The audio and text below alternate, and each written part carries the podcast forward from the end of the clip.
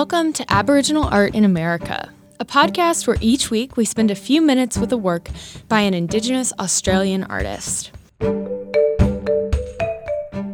I'm going to hand things over to Henry Skerritt. He's the curator of the Kluge Ruhe Aboriginal Art Collection. So I'm standing in front of a painting in our museum right now. And, well, it's a big picture in every sense. I mean, it's so big, it hardly fits in our museum. It's called Nganampa Ngura, and it was created by 13 Aboriginal women from the community of Amata in the Australian desert. So I'm standing in front of this big painting. It's like seven feet tall, it's 10 feet wide, and it's just like, it's just exploding in front of me.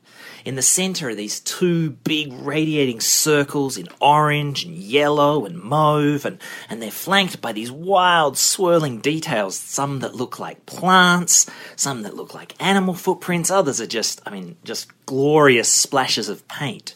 It pushes in, it pushes out, your eye just can't rest. I mean, wow! So, I'm often asked, why does Charlottesville have an Aboriginal art museum? Why is this art relevant to us here? Well, I think this painting offers something of an answer. For this is a big picture painting. In it, we see the individual vision of 13 amazing women artists, and each of them are painting the places that they come from, places that were formed in what they would call the Tjukurpa or dreaming, when heroic ancestral beings journeyed across the lands, creating the features of every place. But because these ancestors didn't stand still, you can't really understand any place without understanding the history of the places next to it. Because each place is just like a link in a chain, like stops along a train line that connects everywhere on the planet. So, despite this painting having the hands of 13 big artistic personalities.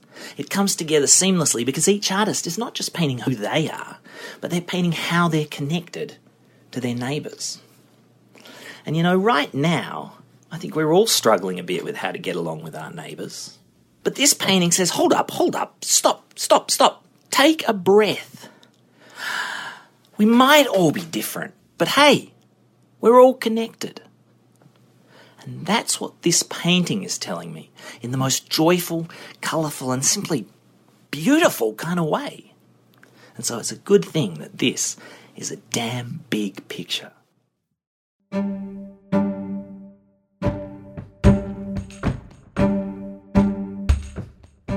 Find out more at kluge-ruhe.org. Aboriginal Art in America is a production of the University of Virginia and a member of the Virginia Audio Collective. Listen and subscribe at virginiaaudio.org.